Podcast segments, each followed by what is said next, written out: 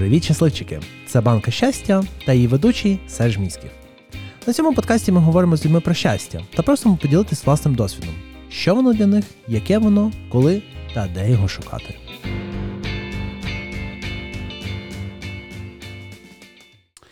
А шановна гостя у нас Рокса Автоназів. Рокса, привіт. Привіт, привіт. Рокса, цитуючи Роксу, людина, яка не любить себе представляти. А якщо серйозно, декораторка-стилістка, яка вивчала історію та культурологію, розказує про моду, е, культуру та інтер'єри у своєму блозі Fashion Smashing, а також веде курс історії моди та мистецтва ХХ століття для тінейджерів у What If Creative School. Рокса, що там? Що там? Ну, якщо про сьогоднішній день, то все чудово. Все чудово. А якщо про сьогоднішній тиждень? А, перемідливо трохи. Угу. Це замовлено тим, що просто осінь, і це моя специфіка, що осінь у мене такий настрій може коливатися. Тому Я- я до цього просто звикаю вже. Добре, а останній місяць тоді як? Це вже а, це вже закінчився жовтень. Та-та-та. Ну, жовтень це як такий перехід. Ну, взагалі, в мене скоро ювілей, тридцятка, тому я собі поставила, що які справи треба виконати перед тим, як 30 років буде, щоб потім не сидіти така як я себе не люблю. І я така, так, давай, зберись, ривок, останній ривок. Останній, останній ривок перед тим, щоб закінчити все, що треба встигнути до 30. Та-та. А. Ні, не все, просто такі. Чи, чи мгм. Якісь справи, які давно мене турбують. Ну, знаєш, як так раз е, в рік сходити на перевірки до лікарів, Мгм. такою вже дорослою бути, потурбуватися, от, повісити нарешті штори вдома. Ну, тобто такі не, не глобальні речі, там, не знаю, відкрити власний бренд, запустити, купити машину, стартап. запустити стартап, е, зняти зірку з неба. Ні, не таке. Не такі Про- глобальні. людське, людське, простіше. Про людське. Слухай, ем, добре, я, я хотів почати з іншого питання, але раз ми вже дійшли до того, що скоро ювілей, то я запитаю тебе: от мій, мій друг колись сказав, ем, е, коли, до речі, мені було десь 21, а, ага, мені виконувалось 22, йому виконувалось 30. І я, я щось стібався, що він, мов, типу, старший, там старий, ну то все, знаєш. А, вот. Е, Він мені так підходить і каже: знаєш, е, Серега, 30 е, це як 20, тільки з грошима. Ну і я завалив, відповідно. А от як ти думаєш, зі, зі щастям так само? Тобто з, з віком або з досвідом воно його стає більше, чи його стає менше, чи воно з'являється, чи як? Е, я би сказала, що 30 це як 20, але з досвідом. А відповідно? А відповідно, ти вже якби більше бачиш не чорне-біле, Угу. а барва і посередині, тобто більш відтінків. Відтінки сірого, так би мовити. Ну, але не завжди сірий поганий, насправді. Та, насправді ні. Та. Тобто Є такий голубовато сірий. Якщо, якщо це не назва роману, то в принципі. Якщо це не 50 відтінків сірого, то всі інші відтінки дуже добрі. Так. Е, і з досвідом, тобто, ну, в мене насправді мами так само була історія, що тобто, кар'єрний розвиток, їй багато проєктів вдалося їй створити там після 40. І вона для мене була прикладом. Вона для мене була прикладом як е, того, що життя після 30 не закінчується. Угу. Ну і я взагалі-то в її житті появилася після 30 років, тому. Відповідно. та-та-та, її життя точно не закінчилося. Як це? Типу, що їй треба було довести? І е, що і в моді мені насправді більше подобається, як вдягаються старші люди, просто через те, що вони в 20, коли ти ще шукаєш себе часто, тобто, ну, якби про це продовження якби, тінейджерських років, але ти себе шукаєш, ти випробовуєш ну, різні стилі, можна так сказати. А вже з досвідом відшліфовується то, що тобі не підходить, і залишається е, те, що найбільше промовляє до тебе.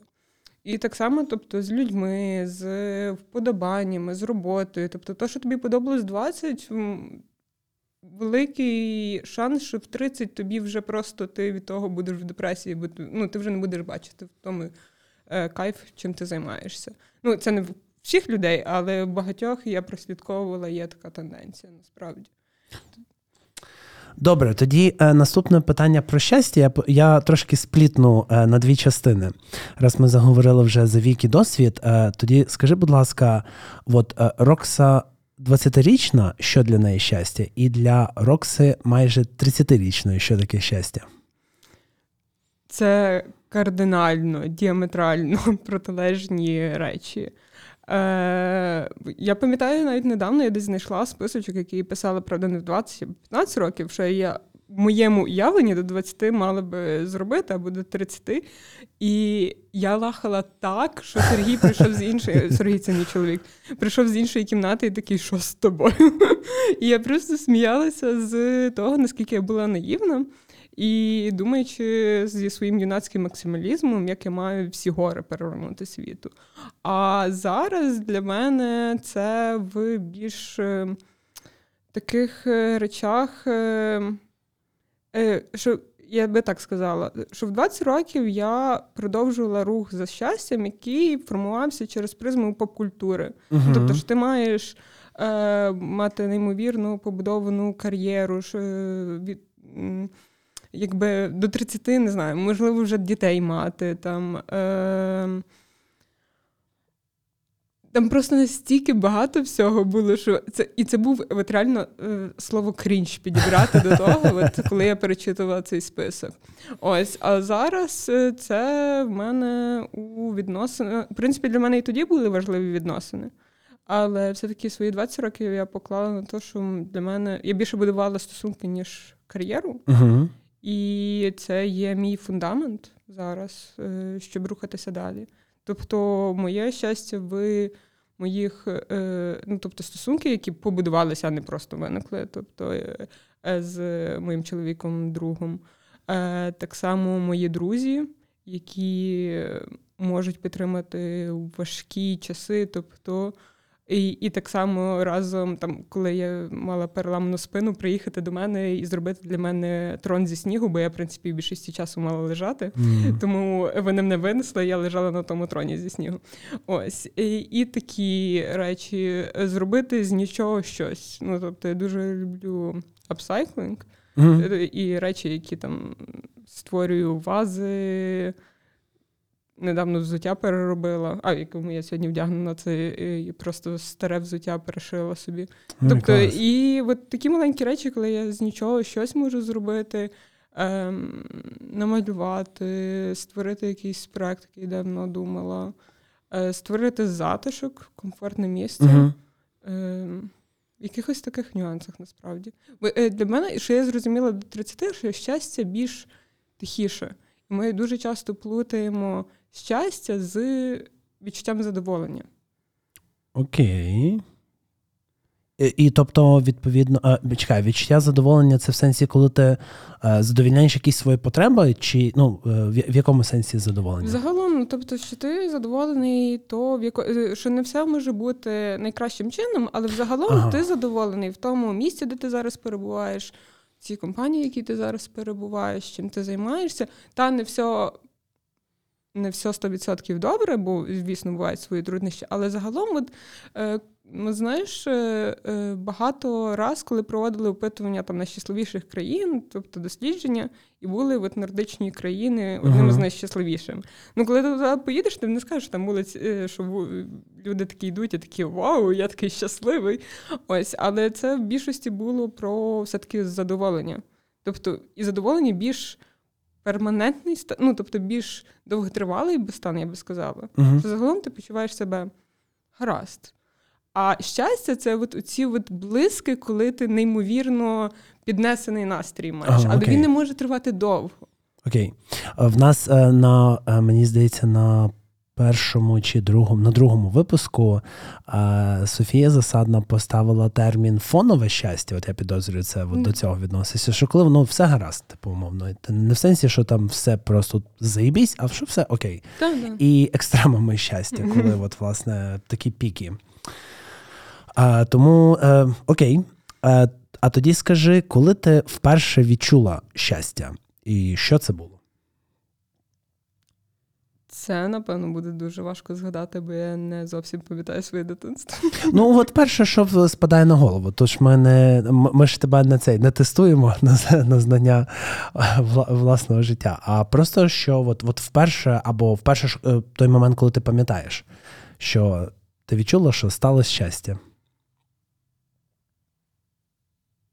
А, ну якщо добре, це дуже класно зробили мої батьки е, на День Святого Миколая. Uh-huh. Згадала, це другий клас був. Добре, це було щастя, що я повірила от в чудес, чудесі, які okay. дивовиж.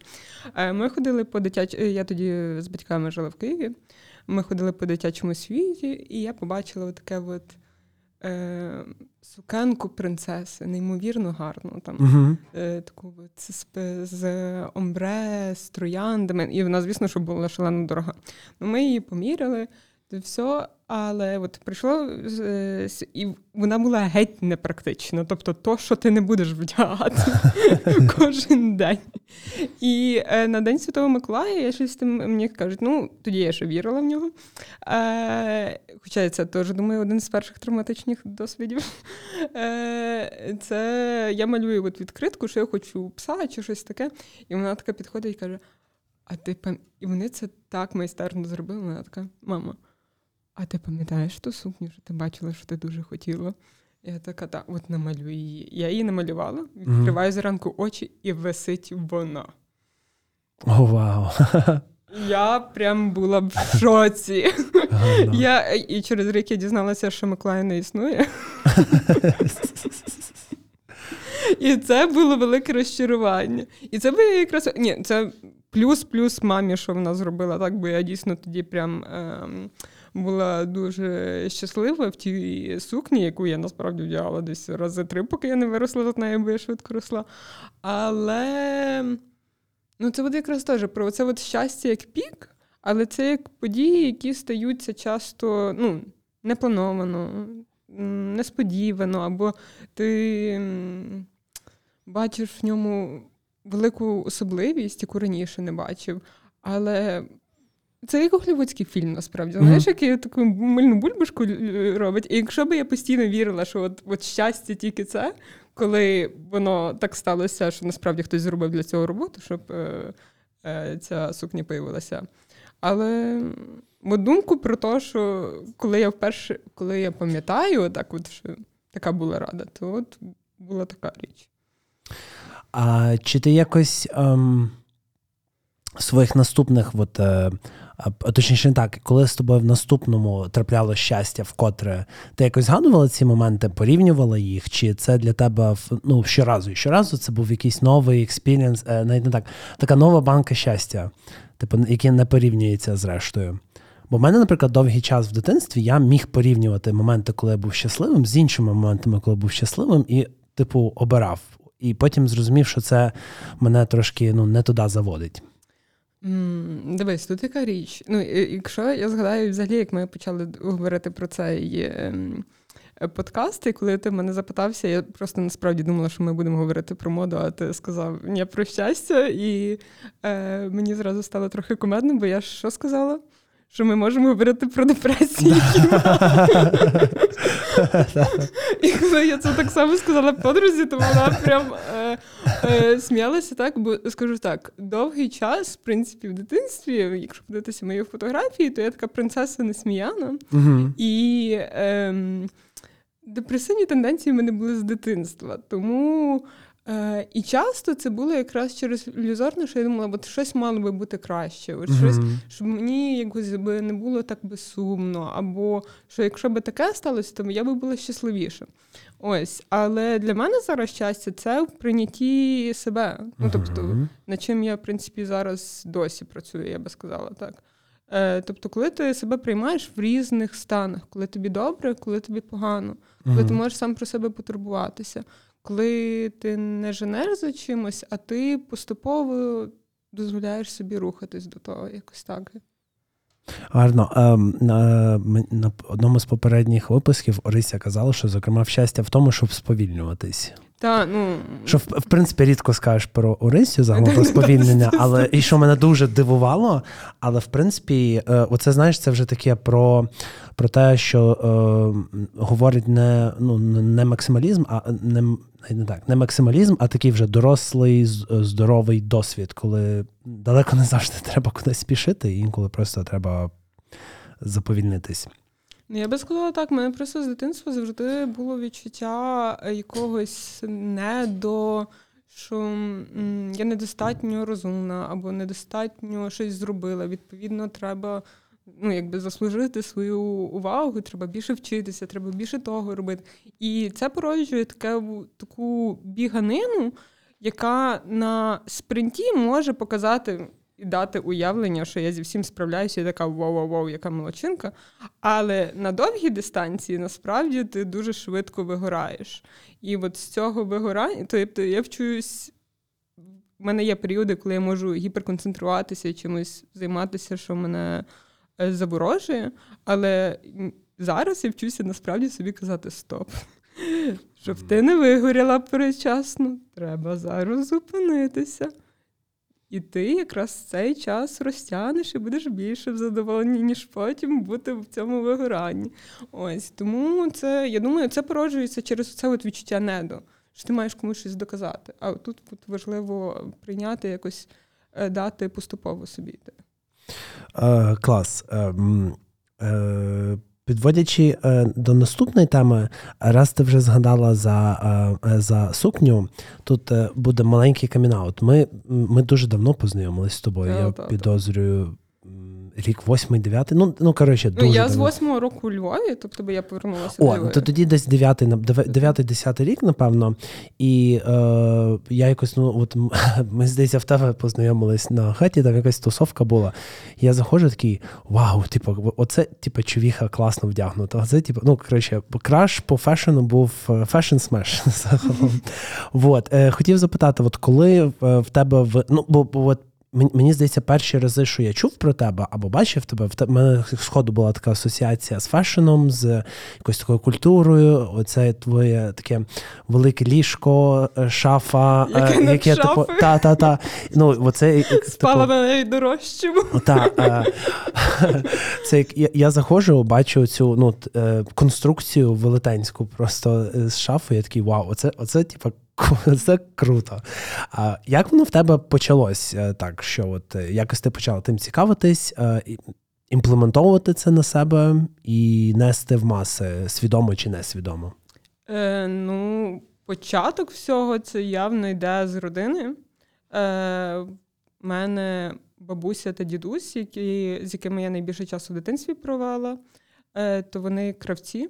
Угу. І я з дитинства росла біля машинки, біля величезного оверлоку, як який ось такий, от як цей стіл насправді, mm-hmm. там такий індустріальний був вдома, е, з ножницями.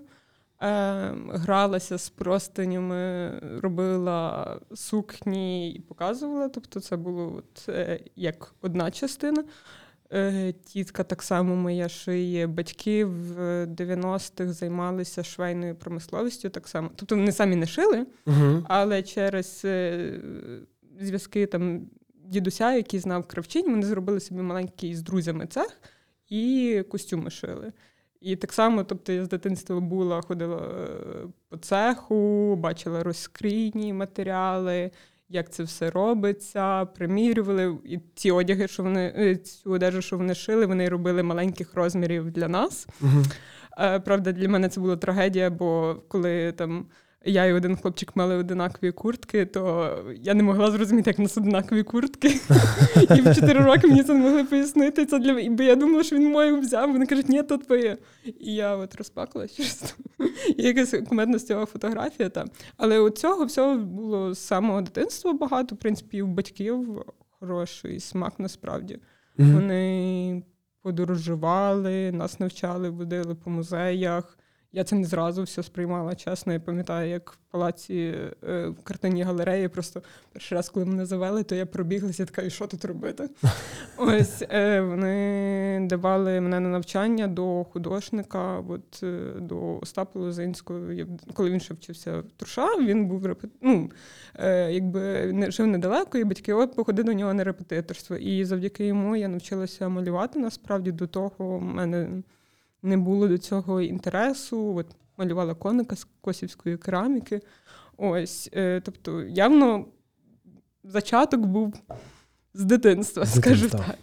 Е, потім в школі, е, скажімо так, е, у моїх батьків не дуже багато часу було, щоб проводити там побутові якісь справи, бо вони багато працювали, і вони давали нам е, виховувати самостійність. Тому з 12 років вони там писали там бюджет, от який там. От це і твій бюджет, якщо тобі щось нове треба купити, то йди, от рахуй сама, скільки тобі треба. І е, точніше, рахуй з того бюджету, що ти можеш купити, і от купляй собі одяг. І це дозволило самій розвиватися, як вдягатися. Навчило мене єдине, що з алгебри рахувати відсотки. Бо я така, так, практично мені це треба зрозуміти. І я дивувалася, коли в інших є проблеми з цим. Я така, боже, це ж настільки практично. Це от яка задачка має бути в підручнику насправді. Це просто порахувати відсотки, а там про якихось овець часто писали чи про кораблів. Ось. І крім взуття. Взуття вони не дозволяли самі купляти. І потім я потрапила на навчання за кордон в Англію. І це відкрило так само багато всього, наскільки там людям все рівно, що ти вдягаєш, бо там може бути настільки дико, е, дикі суміші. Через то я дуже люблю Англію. Вона мене насправді змінила. Е, Ось як е, взагалі британські дизайнери, от вони не з найбільш таких креативних, які поєднують і традиційні елементи оце, ну, е, англійської культури як кардиган, uh-huh. але разом з тим панк Вів'єн Вествуд. Uh-huh. Ну, тобто, і е, це добрий майданчик для старту інших дизайнерів. Ось. Добре, тоді швиденько про е, дизайнера, е, по, про кутюр'є. Як правильно загалом казати? Дизайнер кутюр'є? Е... Е, ну, є просто кутюр'є або кутюрний одяг це так. є окремий вид одягу і тижні моди. Тобто, коли е, більшість, е, більшість, ну, звичайно, навіть сорочки ш'ється вручну угу. повністю. Або е, тканина, тобто так само робиться вручну. І це є невеликий відсоток е, людей, які це роблять, і дизайнерів. Е, в Парижі там є Шам де Сіндікаль, який визначає, хто може бути кутюр'є, хто не може бути кутюр'є. І відповідно там треба мати працівників так само, які це все роблять. Там ну, як е, французька мода настільки е, давня і має вже такі свої традиції, що вони захищають через те, що кутюр'є зараз зменшується. Mm-hmm. Це не прибутковий бізнес взагалі. По суті, це в більшості як є маркетинг для продажі духів насправді. Тобто великі дома, е, великі будинки моди далі тримають. Е, або навіть відновлюють кутюрні е, покази, бо це є хороший маркетинг. Насправді це не прибутково здебільшого. Окей, добре. Тоді, тоді, напевно, говорячи загалом про ем, напевно ос, якусь особу, яка залучена в fashion індустрію або яка творить fashion індустрію. От ем, Якби уявити, що щастя було у цієї людини, яка в фешені щось робить або робила, то хто б це був чи була і чому? О, ну я би напевно дві. Окей. Е, одна з моїх улюблених іконних рольових моделей, я би її так називала Айріс Апфель. Угу. Їй недавно виповнилося 101 рік. І вона ще жива. Вона ще жива. Ага. І про неї є чудовий фільм. Е, в неї чоловік довго жив, тобто 100 років. Ага. Е, але ну, він трошки старший, бо він вже помер. Але вона стала взагалі найбільш відомою в 90 років. вже. Е, тобто вона до того займалася інтер'єрами. Угу. І любила моду, тому вдягалася так, як їй подобається, ексцентрично доволі. колекціонувала велику кількість прикрас, їх всі на себе вдягала. І е, от якраз десь з 2000-х появився блог е, Adolescent Style, там, mm-hmm. де. Е, я перепрошую, забула, як фотографа називає, е, як фотограф називається. Але він ходив по Нью-Йорку, здебільшого по Нью-Йорку, і фотографував старших людей, які стильно вдягаються. Не сартореліст? Ні, ні, не сартореліст, ну, не, не Скотт Шуман. Е, Інший він. Я я забула, але Adolescent Style називається цей блог. Е, і вона там часто почала появлятися, і люди зацікавилися, чим вона займається, хто що вона робить. І на обкладинки почали запрошувати е, колаборації. І в неї є книжка про от, стиль. Е, що вона каже, тобто чорний це чорний це не стиль, чорний це уніформа. Вона завжди така от яскрава, і що е, краще більше, ніж менше, бо більше цікавіше. Окей. Ну і вона я, вона мені дуже імпонує про те, як вона говорить, е, про е, те, що їй подобається.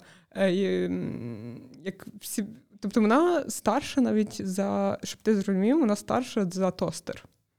Ого. Ні, за тостовий хліб, за тостовий хліб. Він насправді виявляється, його винайшли в 1926 році, а вона ще до того народилася. Ого. І там в неї була підбірка, за за що я є старша. І там е, Та, ну я її дуже люблю. Як, І вона, ну тобто, що ти якраз що в такому віці, через то я не боюсь свої 30 40 і подальші кількість років, бо ти далі можеш бути, отримати задоволення від життя, е, незалежно від років, вдягатися, як тобі подобається е, займатися, чим ти подобаєшся. Просто важливо мати ресурс, звісно, що емоційний для цього, але і так само, тобто, не ставати занадто старшим в голові. Дозволяти собі okay. бути дитиною. Так, це в сенсі, що, е, зокрема, не завжди має корелювати вік з тим, як ти так. себе несеш. Ну це майже ніколи не так. має корелювати. Це це якраз і велика проблема, на жаль. А, та, для цього ти маєш мати насправді базу. Ну, тобто, Так, 100%. Ну, тобто, фінансову, ну тобто забезпечену старість, тобто, принаймні базовий рівень. Бо коли е, ти розуміло в наших умовах. З пенсією, яка є в Україні, на жаль, ну тобто ми часто бачимо, наскільки старші люди для них немає розваг, чи ну тобто, чим займ... Через то є уявлення, що от якщо ти вже старша людина, от то все. От як коли ти приходиш до бабці, я така кажу, ой, яка гарна фотографія. Вона така, та я собі на могилу приготувала. Я така, дякую, водознав. Ось, ну і відповідно, от важливо не зупинятися.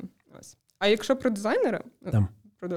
то мій любимчик зараз є це Сімон Порт Жекмюс. Угу. Французький дизайнер, прям для мене е, такий сучасний. І він е, чим він мені подобається? Тобто, якщо в плані дизайну, тобто він вміє, як він побудував власний свій бренд.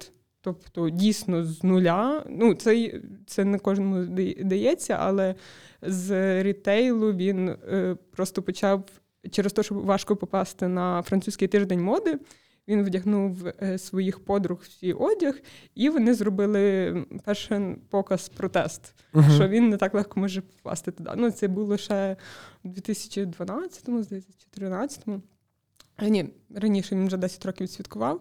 Ось. І такими нетрадиційними методами, і дуже добре розуміючи, тобто, як е, через Tumblr, тобто як працюють естетики, як говорити через естетику, е, він зміг е, побудувати бренд, який зараз прям. Бо йому е, хтось запитався в нього, як, і хтось в нього запитався так.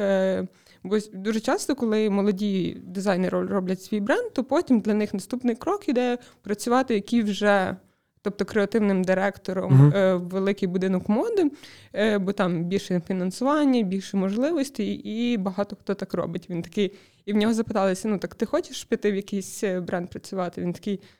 Нащо мені піти в якийсь великий бренд працювати, якщо в мене вже є великий бренд?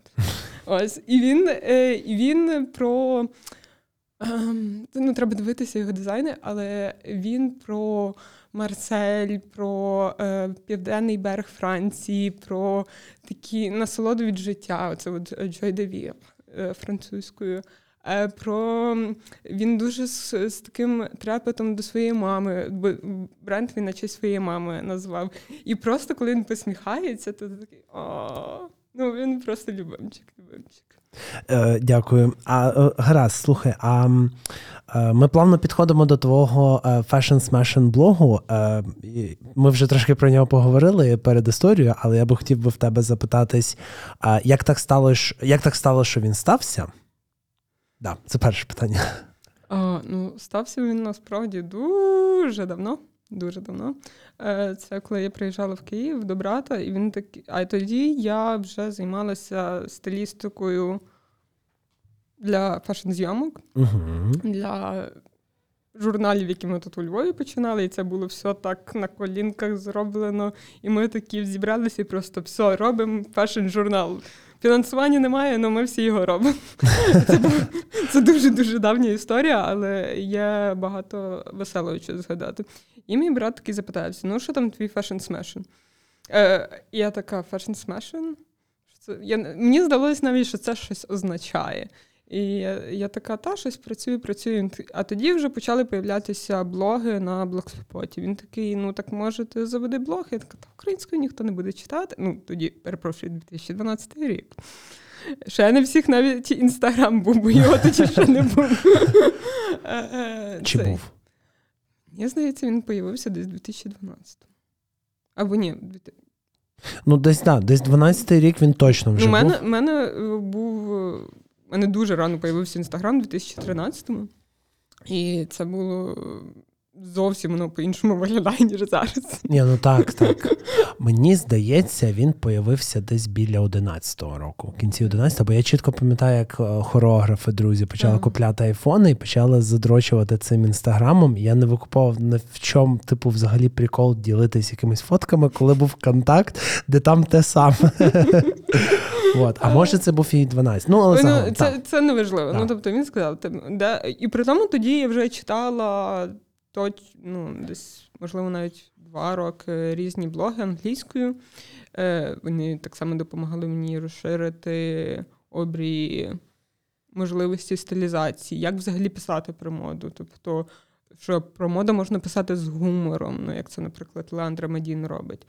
Е, ось, або Таві Гевінсон, ну, тобто, яка взагалі була тоді тінейджеркою, але зі своєї кімнати там обговорювала покази, і після того її почали запрошувати.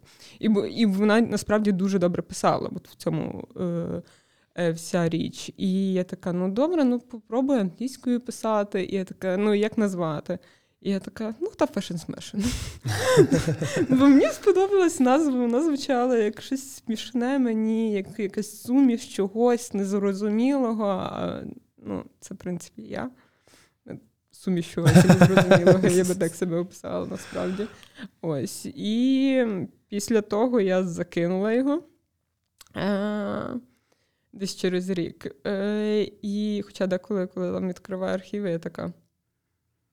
Що я тоді писала? Ось е, і цей. І десь. А, це коли? Це якраз рік тому було після після весі... свого місяця весілля, яке я святкувала. У мене такий був весільний рамадан, можна сказати, бо ми зробили для себе.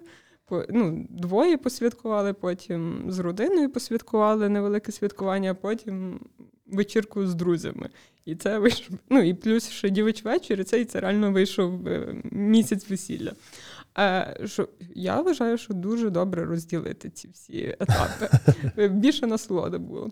Е, І я була вже дуже виснажена, просто ну, зрозуміло, після такого.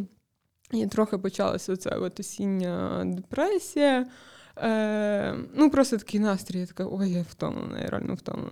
Ми пішли в гори, і от в горах я відчула, мені вже краще. Мені mm-hmm. от якось ну, гори допомагають взагалі так прочистити трохи голову.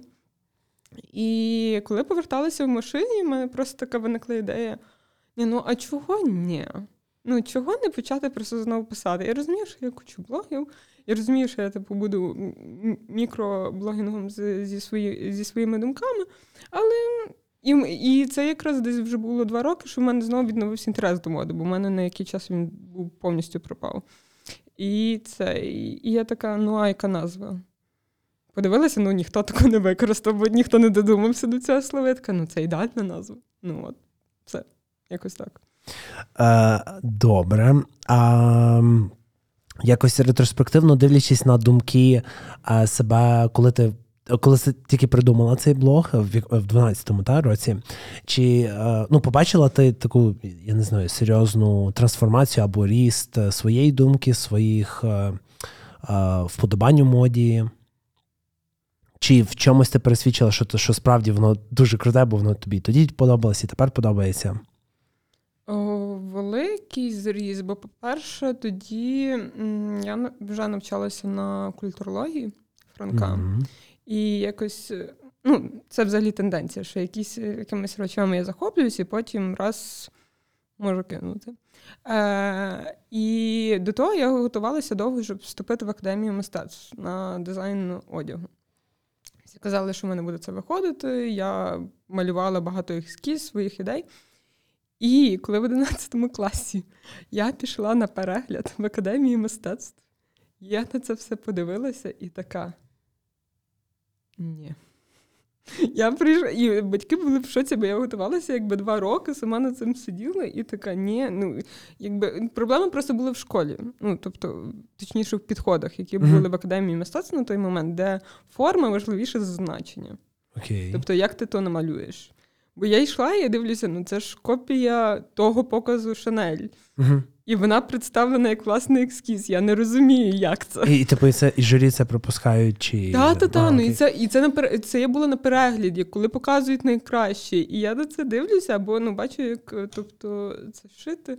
І я така щось ні, ну я просто втрачу там роки. Я така кажу, ні, я поступлю на щось загальне і буду готуватися, щоб вступити за кордон. І потім я попала на культурологію, почала дуже багато читати з культурологічних праць, але так само філософських, е, етнографії, е, політології, і воно розширює думки. Тобто, після того я поступила на історію в УКУ. І воно так само дало свої перспективи, як дивитися на минулі епохи. Е, Зрозуміло, що люди в різні епохи жили по-різному. І дуже часто ми з перспективи сьогоднішньої думаємо, що все так раніше було. Ну, Навіть те ж саме дитинство. Це насправді е, доволі нове явище. можна так. То, mm-hmm. як ми сприймаємо дитинство, це доволі нове явище. Mm-hmm. Ось. І е, воно однозначно розширило. І можливість вчити англійську е, ще краще, тобто читати західні тексти хороших авторів, воно розширило. Е, крім того, робота над собою показала, що через що мені перестала взагалі мода подобатися. Е, Якийсь момент, тобто, вже коли я був свої, е, трохи підкрадалася така перша велика депресія, угу. і я на це дивлюся, на свій гардероб, і я просто бачу кучу масок. Тому що я можу і так вдягнути. Я, ну, тобто, Це були частиною тодішньої моєї роботи, тобто, що костюми туди такі підготовлювати, туди такі, але це часто було через мій гардероб. Тобто, mm-hmm. а, І я дивлюся, так, я можу в бохо вдягнутися, я можу в такому стилі вдягнутися, в такому стилі. Я така. Де я? Ну, тобто, бо враження, що я просто добре вмію копіювати. І не про те, що вигадати власний стиль, але про те, що. Що не резонує з, з тобою, ти типу просто ну, як класно вдягаєшся, але це воно тобі не якось не не резонує, не подобається. Та ні, не те, що мені не подобається, воно завжди. Тобто, ні, ну були і фейспалми, звісно. Але цей. Ем, і тоді я ще все-таки їздила тобто, за кордон і часто купляла в мас-маркеті. Угу. А відповідно купляла часто і трендові речі, угу. які потім я така, окей, я це купила. Чи я дійсно, ну тобто, чи я сама це захотіла, чи я подумала, що мені це треба мати, розумієш? І е, потім я почала більше читати про як е, fast fashion взагалі виробляється. Fast fashion? Fast fashion. А, fast, fast fashion, ага. ну це якби інді-текст угу. груп. Е, ну, тобто Зара, Бершка. В принципі, будь-який це, що ти зайдеш, оця от алея магазинів. Е, Це в більшості fast fashion. Uh-huh. Це коли е, піде, можливість вироблення 50 колекцій на рік. Тобто, коли одяг в магазині змінюється не там, от у нас зараз є осіння колекція, або там демісезонна колекція, коли там трошки новий асортимент, а коли воно кожні два тижні змінюється. І об'єм нового одягу, який робиться і в яких умовах, тобто, бо виявляється, в 2014 році, здається, фабрика обвалилася е, через те, що йде все по аутсорсу. І е, ну, на цьому економлять ті, в ті, в кого аутсорсяться, економлять, звісно, кошти. uh Бо тобто є боротьба за ринок, тобто найдешевший продукт зробити. І е, по, про техніку безпеки не подумали. Uh-huh. Е, І ввалилася фабрика, і там, тобто, тисячу людей загинуло взагалі. Uh-huh. І так, і оце, от, коли я це дізналася постфактум десь в 2016-му, я така. Як я це? Я читаю новини, як я це пропустила? Тобто, ну чому воно не. І після того зробили ініціативу Fashion Revolution, яка кожного квітня тобто, про це говорить про проблеми. Тобто, І проблема якраз в тому, що занадто е, сезони моди так акселерувалися. І, зокрема, тобто, через соціальні медіа, тобто, бо ти хочеш постійно щось нове мати, і воно е, робить за великий ем, за великий асортимент одягу. Е, за, Що зараз от ми прийшли від слова тренд до слова мікротренд. Uh-huh. Тобто, який там якийсь невеликий, і він триває недовго. І е, через соціальні медіа воно так ту-ту-ту. Ну тобто, що зараз вже є речі, які стали там популярними на заході, і вони через два тижні вже можуть появитися в charity shops, ну тобто, куди просто хтось вдягнув лише для однієї фотографії і здав цю трендову річ. І це велика проблема для екології насправді. Це велика проблема для того, як що через власне.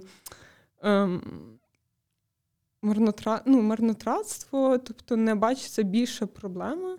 Ну, я взагалі людей, звісно, не шемлю, тобто за то, де вони вибирають ой, купляти одяг, але деколи, тобто, в блозі я пробую пояснити тобто, цю більшу картинку, щоб людина сама зробила для себе рішення. Бо от я з 2016 року вже тобто, в сегменті fast fashion не купляю одяг. І воно мені краще дозволило не йтися, ну, тобто, вибирати своє. В більшості це тобто вінтаж або українські дизайнери. Тобто я або підтримую, що вже є на ринку, або то, ну тобто, що вже було в цьому mm-hmm. циркуляції, і часто воно набагато краще, бо просто старіші е, е, якість матеріалів раніше. Е, більше думали про те, що воно має довше тривати, mm-hmm. а не проіснувати один сезон. Ну або підтримую українських виробників і українську економіку. Е, твої п'ять е, улюблених українських брендів.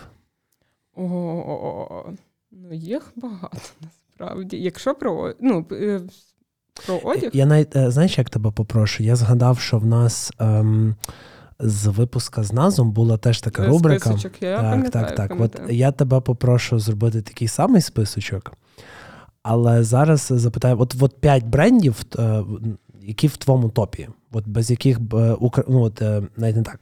Якщо би ти купляла, або не так, якщо би ти мала гроші там на 5 речей з кожного з інших брендів, от прям вже, то от які би бренди ти от прям вже обрала? Ну, перше, це точно Гуня. Project. Е, і, в принципі, вони якраз працюють в двох сегментах, яких я дуже люблю: одяг і е, і, і, ні, і інтер'єрні речі, а, тобто, а, і українська культура, тобто як вони її переосмислюють, подають по-новому. А, дуже, ну, тобто, це для мене речі, які е, ти на них збираєш, і такі ти знаєш, що ти щось хороше отримаєш. Бо там, наприклад, як вони крайку. Е, крайка це тканий пояс, який використовувався в народній ноші, тобто українські ну, в українській одежі, uh-huh. чим е, ем, притримували жінки і чоловіки, тобто стегновий одяг. Ну, спідни. Це те, що я просив е, в гай принести. Ось, ну це крайка. Ось. І вони, наприклад, зробили з крайки спочатку на плетену сумку, зробили її як ручкою. Uh-huh. Тобто це нова ткана крайка з. Е, з новим орнаментом. Але воно базується на тій речі, яка була в українському одязі. Також вони з цього зробили, наприклад, е, ем, тримач для такий ланцюжок для телефонів, uh-huh. знаєш, через як це крос. Е, кросбоді, тобто як носять. Ага, да, да, да. І це так само, тобто, з з такого матеріалу, що і плюс вони підтримують майстрів, які продовжують справу, е, ручну роботу. Це є як по-новому подивитися на цю річ і дає можливість так само, бо я коли там. Е, собі дизайн малювали, бо мені дуже подобались крайки. Я думала, о, це так можна використати, це так. І що важливість, ну тобто продовження зараз. І мені подобається, що зараз насправді і відродження деяких, тобто е, деяких елементів українського одягу, які починають знову тобто, відтворювати. Бо проблема носіння автентики через те, що вона, якщо носити автентику як щоденний одяг, е, великий відсоток, що вона не збережеться для uh-huh. наступних поколінь. Тому важливо відтворювати. Okay. І от появилися бренди, які е, так само роблять кептари, ну, є такі, які суто роблять репліки, uh-huh. що важливо. Тобто є хто по-новому це подає. От Гуня деякі елементи подає по-новому. Оце от мій топ. Е, друге з іншого сегменту, що мені подобається, це я від них ще нічого чесно не купляла, але я за ними давно спостерігаю, вони мені дуже подобаються. І він доволі невеликий бренд порівняно там з, якщо казати про гуню е, чи про Бевзу, е, то шепелик. І це який якраз більш середній сегмент, і вони цього року робили колекцію щодо присвячену жнивам. Угу. І зробили такий елемент одягу, як е, фартушок. uh Попередник, тобто, ну, що так само на поліссі носили, е, з, е, з зв'язаного з гачка. uh І, наприклад, як щоденний одяг, тобто хтось це вдягає поверх джинсів, хтось поверх сукні, хтось на бік. Ну, тобто, але, наприклад, цей от елемент вони по-новому так само подали. І так само зробили селянки. Е, які в селянки це таке бісерне намисто, uh-huh. яке було поширено на Західній Україні, е, на заході України, і там в кінці бомбончики додали. І зробили це білим, наприклад. Такі от нюанси мені дуже-дуже подобаються. Друге. Також Бевза.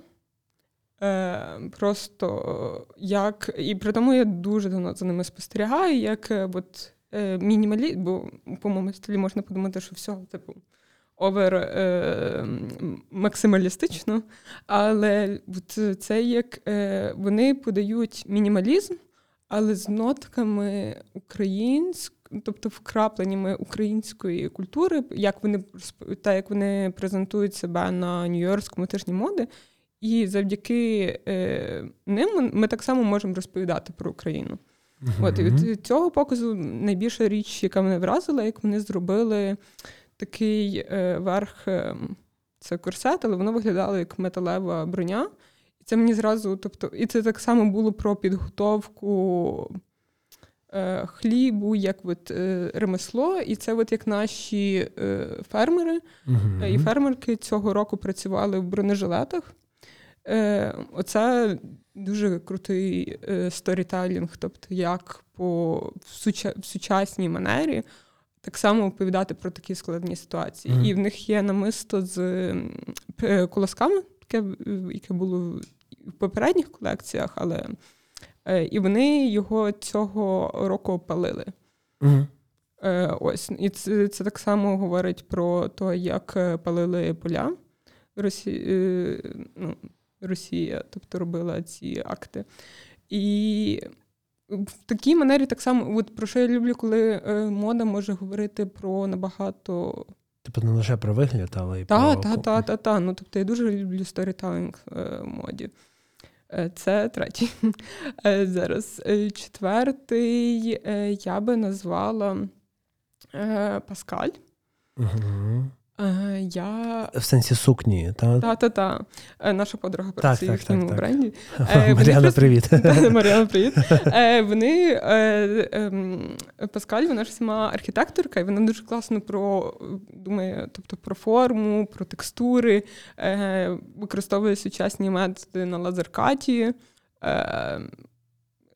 Тобто робить такі розкладки, які у мене просто є від них спідниця, яка виглядає така, що ти думаєш тільки ну, на особливі дні, тобто вдягнути така, бо вона незвична. Але я її дуже часто ношу, бо я її дуже люблю. Прям дуже люблю. Е, бо вона така, от, е, як орігамі складена. Uh-huh. Ось. І е, п'ятий він взагалі, напевно, не такий відомий, але мені, так як я дуже люблю архітектуру. І це так само ще одна архітекторка, яка пішла в дизайн е, одягу, називається Подих. Uh-huh. І в них вийшло поки що тільки дві колекції. Але перша була присвячена модернізму е, київському е, архітектурному. І там були, наприклад, елементи е, сумка, яка нагадує будинок е, Салют, готель Салют uh-huh. в Києві. Знаєш, тобто ця от форма. Uh-huh. Ось. Ем, плафони з цього, е, з бібліотеки Вернацького. Е, а от сучасну колекцію вони зробили натхненну українським е, селом і архітектурою хуторів. І там, як вони вплели це, тобто сумку зробили, що вона, наче з гонти виглядає, тобто зроблені отакі от ем, дерев'яним. Це як млин, що крутиться, і це в них є намисто. Mm-hmm. Ось і от мені дуже цікаво розглядати ці речі і розуміти, що ти вислідковуєш, звідки йде, тобто натхнення. Е, як е, е, не думаючи там, ну, напевно, мало хто думає, так от. Українське село, архітектура, як з цього зробити одяг. Ну, uh-huh. Тобто не народний одяг, а як це можна зробити сучасний одяг. Ось, і мені вони ну, дуже-дуже колекція їхня сподобалася. Добре. Е, Тоді потім я ще в тебе попрошу е, зробити списочок от своїх, кого точно варто чекнути, if, if you don't mind. Mm-hmm. Е, от, е, Що я ще хотів тебе запитати, е, напевно, трошки завершуючи е, тему тему моди. От скажи, якщо би період або епоха, напевно, в моді була щастям загалом в світовій. Тож, яка б епоха це була для тебе? У, це цікаве питання. Але це знаєш, так як е, вечірка перед ядерною атакою. ну, бо це е, взагалі одним із найбільш яскравими епохи були на фоні серйозних. Е, політичних, економічних катаклізмів. Uh-huh. Тобто 1920-ті це коли ми нарешті побачили жіночі ноги, uh-huh. е, бо спідниця пішла в гор. Ну, взагалі, якщо порівняти, тобто кінець там е, початок 1900-х років сталася Перша світова війна, і тут у нас 1920-ті. Це кардинально різні речі. Uh-huh. Це це велика революція. Ну, тобто, велика революція в тому, як змінився. Е, то, що нове є допустиме. Тобто, бачити mm-hmm. жіночі ноги, бо до того це було якби непристойно. А тут всі почали так ходити. А до того в сенсі сукні були ну, дуже довгі, і вони стали коротшими. Я так. Угу. Ну, якби вони йшли по панські сукні йшли до е, повністю до землі. А потім в кінці 1900-х вже починається трохи підніматися, і видно щиколотки. Е, але, звісно, старші люди ну, по старішій манері вдягалися. Uh-huh. А вже після Першої світової війни, та як багато жінок мали піти працювати е, і на фронт, і поширення роботи, тобто ну, бюрократичне, тобто секретарки, таке, тобто змін, і е, поява нових транспортних засобів uh-huh. велосипеду. Ну, тобто, взагалі, скорочені, тобто, то, що жінки почали вдягати штани, це зумовлено тим, що дуже незручно їздити на велосипеді. І почали, тобто, появився оцей вид костюм для велосипеда. Е, Розвиток спорту. Е, ну, Перша Перша світова війна це є тим катаклізмом, яка кардинально змінила то, як е, початок, як ми виглядаємо. І, ну, в принципі, Перша світова завершила довге 19 століття, uh-huh. і в нас почалося коротке 20 століття. Uh-huh. Тобто це рахується від ну, Перша світова до е, 91-го. А чому коротке і довге? Е, короткий, бо е, довге 19 століття рахується з французької революції, uh тобто це ще кінець 18 століття. uh Це так само революційні події, які сколихнули усталені устрої суспільства, тобто четвертували, короля, uh і появи, ну, тобто поширення республік, зміни того, як ми відносимося до влади. Тобто, що влада не є вже божественною, що її можна на гільотину. Е, ось, ну, Кодекс Наполеона потім появився так само цивільне право, якого до того не було. І е, і ж тоді так само кардинально змінився, як ми виглядаємо. Mm-hmm. Ну, не як ми виглядаємо, як тоді люди виглядали. Е, тобто до французької революції це ем, помпезні наряди, тобто вони ж за то і поплатилися, що занадто багато витрачали на себе е, по, е, перуки. І тут революція. Ні, ми всі ці всі боремося проти буржуазії. Е, ой, не проти буржуазії, ми проти аристократії боремося. Це от і е, ми починаємо вдягати зовсім інше. І там появився цей імперський сулет. Це коли е, сукні, отакі от е, довгі, е, ну, довгі, але вони вже не є з е, з підкладками uh-huh. різних. Тобто ти не робиш форму е, форму е, завдяки ну, Тюрнур потім появився, але ти не робиш форму тут от таке от пишне, а ти от просто от, і що ти маєш виглядати як е, грецька статуя. Uh-huh. От знаєш, от як тканина обвивається, драпірується. Через те, що тоді так само появилася ну, історія як наука, і почали досліджувати давні епохи, і дивилися на ці от статуї, такі от треба, от як давній Рим, от як оцей е, прекрасний світ, якого ми втратили, коли uh-huh. була демократія. Uh-huh. Ось, І вони почали це повторювати. Що кумедно, е, е, це от як ми сприймаємо статуї грецькі, що вони всі з мармуру, і оце от, от білий, красивий колір мармуру. Але в той час, як показав вже потім е, аналіз, Вони були фарбовані всі. І тому, коли зображують е, давній Рим чи Греції, там от такі всі бежеві е, бежеві е, будинки, і всі ходять в цих от е, тогах е, е, білих, обв'язані просто одним шнурком, це все не так. Ем, добре, тоді ми так плавно перейшли трохи від. Е, моди до історії, а е, один з е, точніше, одна з наших патронів тут багато підсказок нам зробили з приводу того, що що тебе цікавить і що ні. І, до речі, от на тему історії історії, історії моди. Ми ми з тобою говорили, що ти, зокрема, ведеш курс історії історії моди та мистецтва в 20 столітті. Там. Як так сталося, що ти викладаєш? А Під час військових дій, тобто це десь в квітні, я побачила ем, дівчинку е, Галу, е, яка писала, що вони переїжджають, і їхня школа переїжджає uh-huh. так само, тобто креативна для дітей.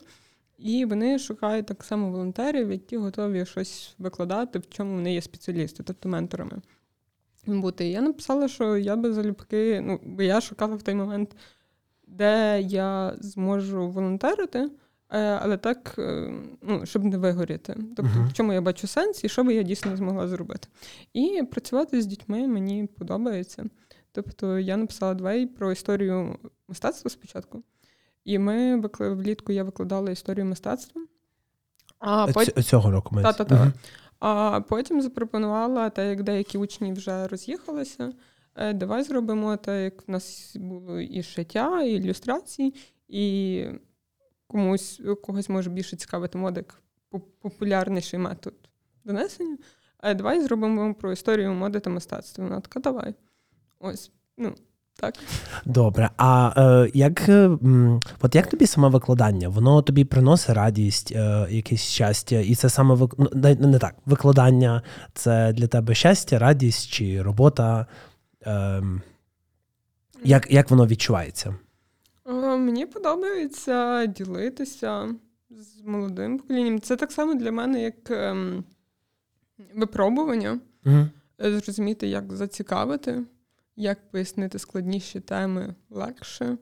Ось, наприклад, ми пробу... ну, я пробувала зацікавити народним одягом, і це було через завдання там подивитися свій регіон. Ну, спочатку ми всі подивилися, але потім більше подивитися про свій регіон, потім вибрати з цього регіону орнамент. І ми, я для цього спеціально навчилася як плести бісером. І Ого. щоб з цього ми зробили, тобто, щоб кожна мала свій орнамент. Ось цього тижня будемо продовжувати його плести, бо це довге заняття плетіння. Ось і, вони з цього зроблять е, градани. Угу. Тобто в народній назві чокер.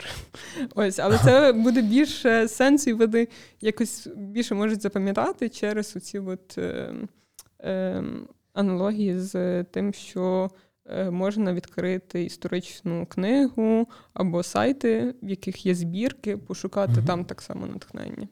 Але ти їм викладаєш, е, ну тобто, в тебе є якийсь конкретний набір лекцій, які би ти їм хотіла прочитати, чи це більше як е, твоя ініціативність? От хочу, хотів би сьогодні, о, точніше, хотіла би сьогодні це прочитати, або то прочитати, або з тим поділитися, або то навчити.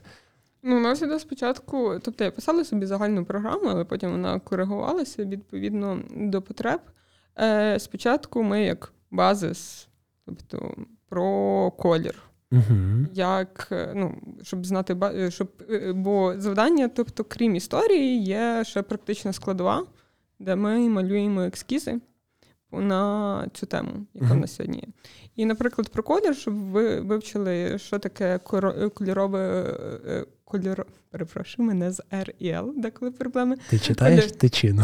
Чи читав ти тичину, чи читав ти тичину. Е, з кольоровим колом. Е, і які є правила? Тобто поєднання кольорів, гармонії, е, розглядали як різні дизайнери, тобто користувалися кольором, і так само митці. Угу. І я завжди пробую показати е, одного всесвітньо відомого, тобто або двох, і з України когось. Тобто, щоб вони так само вивчали е, історію українського мистецтва і моди. Ось. Добре, якщо би. Ем... Якщо би щастя було е, видатним митцем е, моди ХХ століття, то хто б це був або була і чому? О, напевно, Франко Москіно, Угу. або Мішель де Кастельбажак, або Жан-Поль Готьє. А хто, хто саме і чому? Е, бо в їхніх всіх е, дизайнах була іронія. Е, можливо, в цьому е, в, порівнянні, в порівнянні Жана Поля Готьє менше іронії було. Було багато провокацій, скандалу. Але ось, е, ну, наприклад, Мішель де Касей Бельжак робив шубу з іграшкових е, жаб. Угу. Ну, як не порадіти, коли ти вдягаєш її або просто її бачиш навіть. Ось. ем, е, Франко Москіно так само багато. Можливо, ем, про щастя думати. Я просто, якщо от прям я дивлюся на дизайн, і це от, от про щастя. Так, так, так. Та-та-та, То от, напевно, оці Тут може і не бути раціонального пояснення, це персонально для тебе, але чому? Е, Мішель де Кастельбажак зробив цю от шубу жаб. Е, Франко Москіно зробив повністю сукню з бюстгальтерів, Угу. тобто які отак от наслоюються один на одних. І багато, тобто, з побутових речей він робив. Так само Келлі. Я тільки недавно про нього дізналася, але це був важливий так само дизайнер в 80-х е, в Америці. І він з гудзиків багато робив. Е, тобто сукня, і тут сердечко з гудзиків. Він просто такий, що це має бути е, щось, що приносить радість. І для нього було спогадом з дитинства, що він захоплення моди почалося з гудзиків. Ось. І воно багато персональних історій було. Добре. А, якщо тоді свідчнутись в, з історії моди загалом, до історії української моди. Який е, період тебе радила е, до ознайомлення, наприклад, або до вивчення саме з українською? Ну, можна так сказати, українська мода, українське, як як вдягалась на Україні загалом? Ну, нас насправді є багато ще невивчених, е, невивчених епох.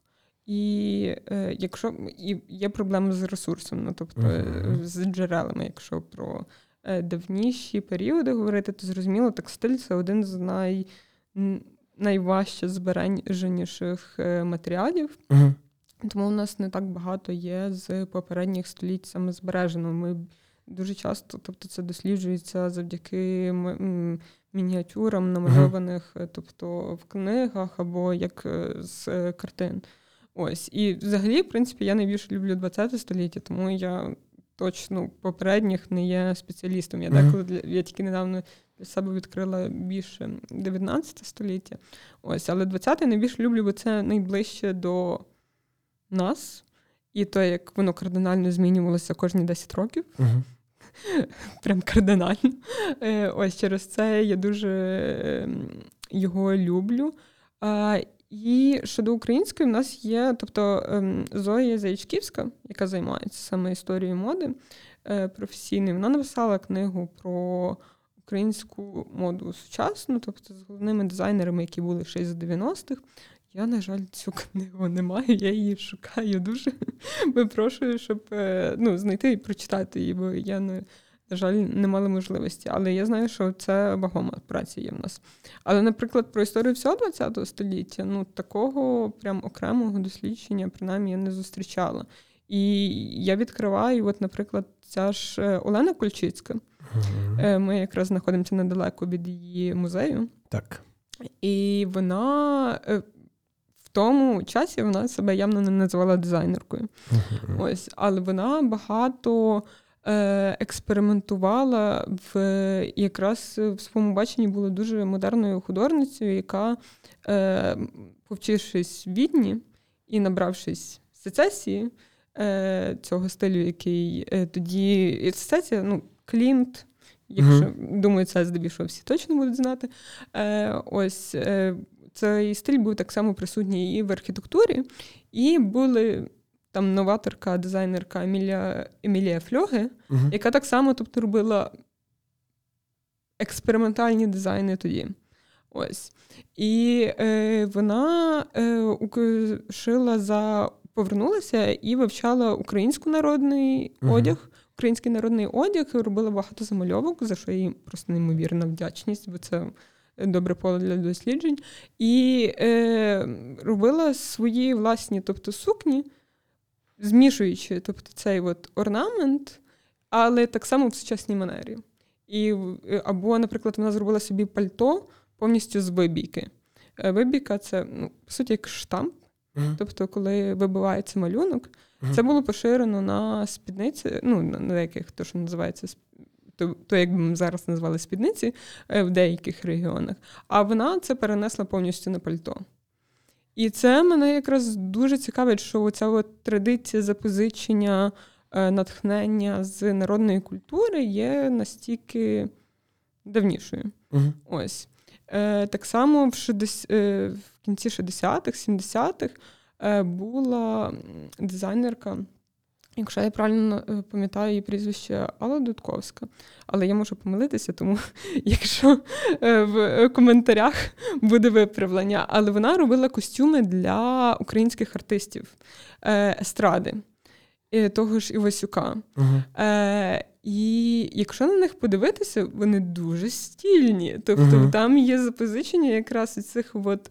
Ем, боху стилістики е, є запозичення, от, ну, що воно в контексті 60-х, воно в контексті 70-х, е, що тут ця мода не сприймалася, але е, вона все рівно просочувалася, і на них що накладали оцей от національний е, якісь е, нотки. Е, Так само Лю, е, Любов Панченко. Uh-huh. Е, Важлива постать, про яку я, на жаль, дізналася тільки під час військових дій. Е, шестидесятниця, яка так само, тобто вона робила е, з текстилем багато працювала. і сукні з вишивкою, але, наприклад, силует, те, що називається A-line, ну тобто uh-huh. така коротка, повністю в дусі 60-х, але от вона додавала туди ще вишивку.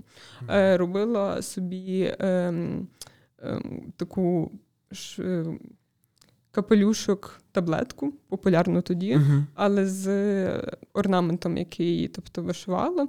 І це є прекрасно, що це є збережено і передано в музей шестидесятництва в Києві. І це зараз і зараз насправді видали книжку про неї. Але от мені би було б цікаво, щоб хтось зробив оцю тяглість. Подивитися. Mm-hmm. Але ця тяглість, звісно, дуже часто переривалася, бо ми не можемо знати, тобто, чи вони знали тоді про ту чи іншу, але воно постійно от просочувалося. Mm-hmm. Це от дуже цікаво, як е, в нас. Мені взагалі цікаво, чи може виникти таке поняття, як український стиль. Mm-hmm. Е, ну, як є французький, ну, скандинавський. Ну, роз... і кожен це зрозуміло все дуже стереотипно, але в нас є уявлення, як це виглядає. І от що ми можемо запропонувати, це от вкраплення, якісь, навіть деколи дуже не, невагомі, тобто не таке в лице. Ну, тобто, бо може і мінімалізм бути з краплями, тобто е, українського чогось, як, наприклад, у Бебза. Але от таку подачу от мені цікаво, як вона буде розвиватися, і чи вона зможе стати як окремим явищем. Uh, угу. uh, я, я я, думаю, ну, що при um, об'ємному вкладенні, зокрема, людей в ну, в розвиток українських брендів, в розвиток культури українських брендів, підозрюю, коли це не про шароварництво чи шароварство, шароварництво, а коли це щось, в принципі, нове, то Думаю, why not? Да. Ну і просто це і насправді великі можливості для економіки, так. Е, для розвитку, тобто промисловості, текстильної, е, для майстрів, які можуть відновлювати справу і працювати на закордон, бо є багато тих, хто через платформи eBay інші працюють. І це це важлива річ, на яку треба подивитися, як її розвивати. І mm-hmm. що що, що держава так само може зробити для того, щоб розвинути е, цю сферу. Ти знаєш, ти казала, що після е, загалом історично, після великих якихось е, геополітичних катаклізмів відбували зміни, зокрема в моді, то підозрюю, 22-й рік стане для українців теж чимось таким. Ну, я принаймні помічаю, зокрема в собі в друзях, е, великий такий, знаєш, ем, зміну вектора зацікавлення у музиці, у одязі, у історії, у письменниках і письменницях е, ближче до наших, якщо можна так сказати. То можливо, можливо, воно і стане якимось таким відправним, ем, ну не те, щоб відправним, а як це каталізатором процесів. Ну, я би сказала, він вже давно триває. Е, Бо я пам'ятаю, з 2004-го, тобто я тоді жила в Києві, і мої батьки брали участь в помаранчевій революції. Uh-huh. І як тоді, тобто, перші початки були е, відкриття українського для багатьох. Uh-huh. Ну, тобто, в мене в школі деякі люди перейшли на українську. Ем, після я тоді назад повернулася до української, якщо чесно, е, тому я переходила. Е, Так само е, я тоді десь почала. Моя мама і до того захоплювалася народним одягом і возила мене на виставки різні, або там Миргород, Чернігівщину показати. І я тоді купила собі після того десь першу вишиту сорочку, стару, е, автентичну, яку я зберігаю. І від того почалось моє зацікавлення. Ну, тобто, в кожного, можливо, в різний епот, але мені здається, в 2004-му це був один тобто, крок. Потім, в 2014-му, після революції е, на е, після революції гідності, так само новий порив. І тобто, ще більше в плані музики, я би сказала. так. uh І от важливо зараз це, звісно, що зберегти і далі продовжити. Тут я би не сказала, що це нове явище 2022-го. Е, та-та-та, я я не маю на увазі, що це нове. Е, скоріше, просто за рахунок масштабів е, самої катастрофи підозрюю каталізатор, ну, процес каталізації буде відбуватись просто швидше, бо бо значно більше людей в це втягнуто, і на значно більш, більшу кількість людей це заафектить. І так само є важливість того, якими соціальними медіями ми зараз користуємося mm-hmm. для того, щоб комунікувати, бо малі е, блоги, малі люди зі своїми зацікавленнями там народного одягу, які роблять репліки, або е, народний спів, який вивчають, вони можуть, тобто. Без як раніше, то ж треба було через телебачення uh-huh. ширші маси подати.